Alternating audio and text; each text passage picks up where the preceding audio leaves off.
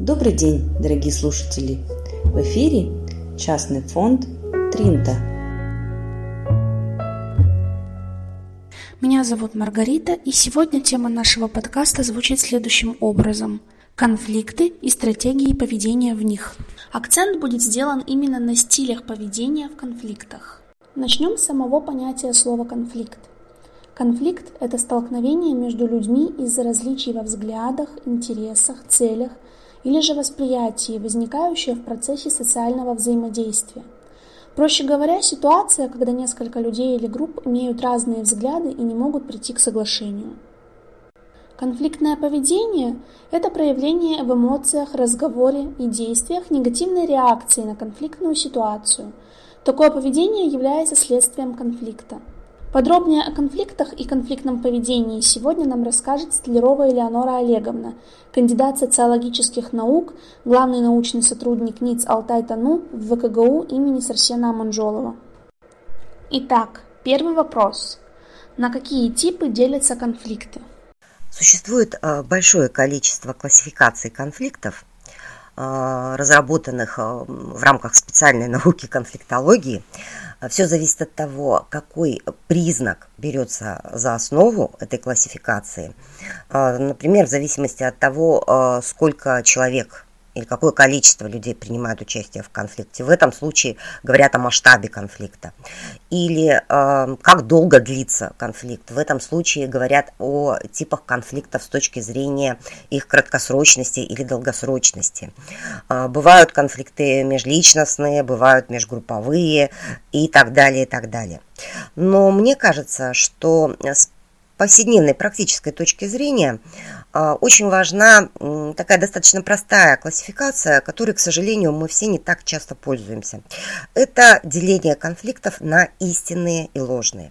Истинный конфликт – это когда он имеет под собой объективное основание. Действительно, интересы участников а, конфликта приходят в объективное прямое противоречие. Им на самом деле есть что делить.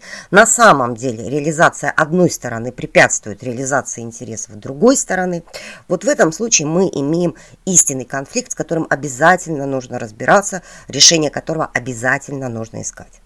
С другой стороны, а, до половины всех конфликтов, в которых мы с вами а, принимаем участие или можем принять участие, это так называемые ложные конфликты. Соответственно, в отличие от истинных, у них нет объективного основания, а, и возникают они по одной простой причине. Либо один из участников потенциального конфликта, либо все его участники не знают чего-то важного из-за этого незнания в их голове формируется картинка столкновения интересов. Хотя на самом деле никакого столкновения интересов объективно, может быть, не существует. Ну, ну, давайте попробуем разобраться на простом примере. А, представьте себе женщину, которая пришла в магазин одежды и а, на вешалке увидела ну, очень симпатичную блузку, которая ей прямо приглянулась, и она уже себя в ней увидела. Но пока она к этой вешалке двигалась, э, блузку взяла другая покупательница. Так как такая блузка висела э, в торговом зале одна, э, в голове нашей первой героини тут же формируется картинка о том, что вот перед ней соперница, которая сейчас перехватит уже практически ее блузку это может привести ну, к какому-то конфликтному взаимодействию. Однако вполне вероятно, что если она обратится к продавцу, то может выясниться, что блузка вовсе не единственная. И э, есть и другие экземпляры, которые просто не вывешены в торговый зал. И если она приложит усилия, вот эта гипотетическая покупательница, приложит некоторые незначительные усилия, чтобы получить важную в данном случае информацию, то может оказаться, что никакого основания для конфликта на самом деле не существует. Вот э, чаще всего такие конфликты возникают именно по поводу нашего представления о том, что каких-то ресурсов на всех не хватит. Это могут быть э, ресурсы материальные, как в данном случае в примере с, блю, блузкой, или а, ресурсы временные, что тоже очень типично. А, люди очень часто создают а, искусственные конфликты, осознанно или неосознанно, например, в ситуации очереди, когда какая-то инстанция, по их мнению, закроется через промежуток времени, и на них времени уже не хватит. Вот в этом случае, опять же, возникает иллюзия, представление о том, если на самом деле это не соответствует действительности, э, представление о том, э, что кто-то мешает им реализовать их интересы. А, вот это один из примеров таких ложных конфликтов, с которыми мы часто сталкиваемся и которые засоряют и усложняют нашу жизнь. А самое главное, мы тратим на них те ресурсы, которые, от которых нам потом не хватит, когда они на самом деле нам понадобятся. Следующий вопрос. Какие стили поведения в конфликтных ситуациях существуют на сегодняшний день? В вашем вопросе о э, стилях э, поведения в конфликтных ситуациях э, обращает на себя внимание формулировка «на сегодняшний день». Это очень важный момент, потому что э, конфликты существуют столько, сколько существует человечество. И на протяжении э, разных периодов истории разные типы конфликтов или разные стили поведения в условиях конфликтной ситуации доминировали. Большую часть известной нам истории самым распространенным и э, благородным стилем, даже можно сказать, с точки зрения его участников, э, стилем поведения в конфликтной ситуации считалось соперничество. Не отдадим ни пяди своей земли, ни на шаг не отступлю от своей позиции. Буду до конца принципиальным, никто меня с курса не собьет и так далее и тому подобное. Соперничество – это стиль конфликта, конфликтного поведения, когда Каждый участник убежден в своей исключительной правоте и признает только один вариант завершения конфликта – победу над соперником. Этот вариант может быть красив с драматической точки зрения, но с практической э, крайне негативен, потому что очень высоки э, риски поражения, но даже тот, кто побеждает, на самом деле теряет зачастую очень многое. Не случайно конфликтологи победу в таком конфликте называют отложенным поражением. А другой вариант конфликта, получивший большее распространение, скажем так, в более цивилизованные времена, это компромисс а взаимные уступки. А взаимные уступки могут быть как симметричными, так и несимметричными. Одна сторона может уступать больше, другая сторона может уступать меньше. Здесь тоже масса вариантов, но Самое главное, что такой вариант позволяет избежать обострения конфликтной ситуации, избежать значительных потерь для всех участников конфликта собраться с мыслями и вернуться к решению эм, конфликта с более трезвой головой, когда эмоции немного утихнут.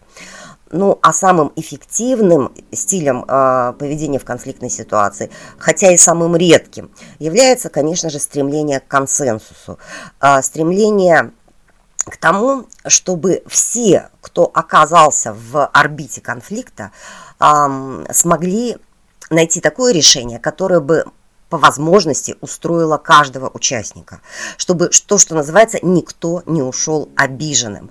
Как ни странно, такие решения существуют, и их гораздо больше, чем нам кажется. Препятствием на пути достижения конфликта является вот этот многовековой, даже многотысячелетний опыт, который сформировал у нас установку уверенности а, на то, что нельзя найти решение задачи, которая бы устроила всех.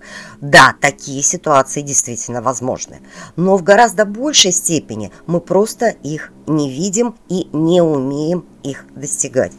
А для того, чтобы их достичь, собственно говоря, нужно отказаться от стереотипов, что очень трудно, безусловно, и а, подойти с прагматичной точки зрения, посчитать ресурсы, которыми мы все обладаем, и сопоставить, сколько мы из этих ресурсов потратим на борьбу друг с другом и сколько ресурсов на самом деле нужно для решения общей проблемы. Из всего этого вытекает следующий вопрос. Какие шаги нужно предпринять для того, чтобы прийти к решению конфликта? Путь к разрешению конфликта зависит от того, какую стратегию конфликтного поведения вы выбираете. Но в первую очередь, как мы уже говорили в начале, нужно определить, а собираетесь ли вы вообще участвовать в этом конфликте и существует ли конфликт, по вашему мнению, в объективной реальности. Если же вы э, пришли к выводу, что э, конфликт действительно существует и разрешение его – это вопрос насущный и необходимый, то здесь вы определяетесь, что для вас в данном случае более подходит соперничество, компромисс или все-таки путь к консенсусу. В любом случае, начинать стоит а, с оценки собственных ресурсов. Обычно мы делаем это интуитивно, но иногда интуиции недостаточно. Э, и вообще всегда лучше дополнить интуицию еще и а, рацио.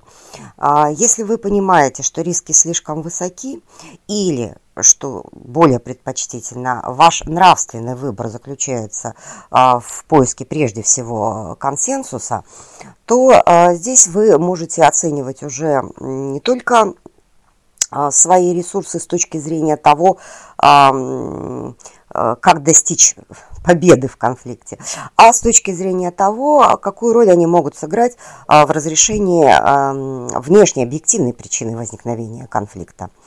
И а, попытаться перевести своего пока еще, возможно, противника, соперника в форму партнера, в статус партнера, с тем, чтобы объединить свои ресурсы с его ресурсами. Что для этого необходимо? В первую очередь нужно а, признать тот факт, что другой человек, другие люди, другая группа людей имеет ровно такое же право на реализацию своих интересов, как и вы. Не больше и не меньше. На самом деле это гораздо труднее, а, чем а, признать, что у вас больше прав или что, чем у вас а, меньше прав на реализацию собственных интересов. А, вот поиск этого баланса обязательно требует э, взаимного участия всех участников конфликта. Всех участников конфликта. А если э, вы все-таки, даже, э, что называется, стиснув зубы, но договорились, что у всех равные права, все могут рассчитывать на получение того, что им необходимо, то следующий шаг – это осознать взаимную зависимость. Пока кто-то остается неудовлетворенным, все остальные тоже не получают то, что им нужно. На первый взгляд это странная концепция, на самом деле она абсолютно реальна. Именно так и обстоит дело в, в окружающем нас мире. Если кто-то остается неудовлетворен разрешением конфликта, значит конфликт остается а, в достаточно активной стадии и может воз, возникать снова и снова. То есть проблема не решена. А, кроме того, очень важно понять, куда приложить ресурсы. Вот если вы осознали взаимозависимость и э, свой партнерский ста, э, статус, то теперь вы совместными усилиями определяете, собственно, причину конфликта э, вне нас самих находящуюся. Это не вопрос наших эмоций, предпочтений или ценностей, это некие внешние условия, которые общими усилиями мы можем изменить.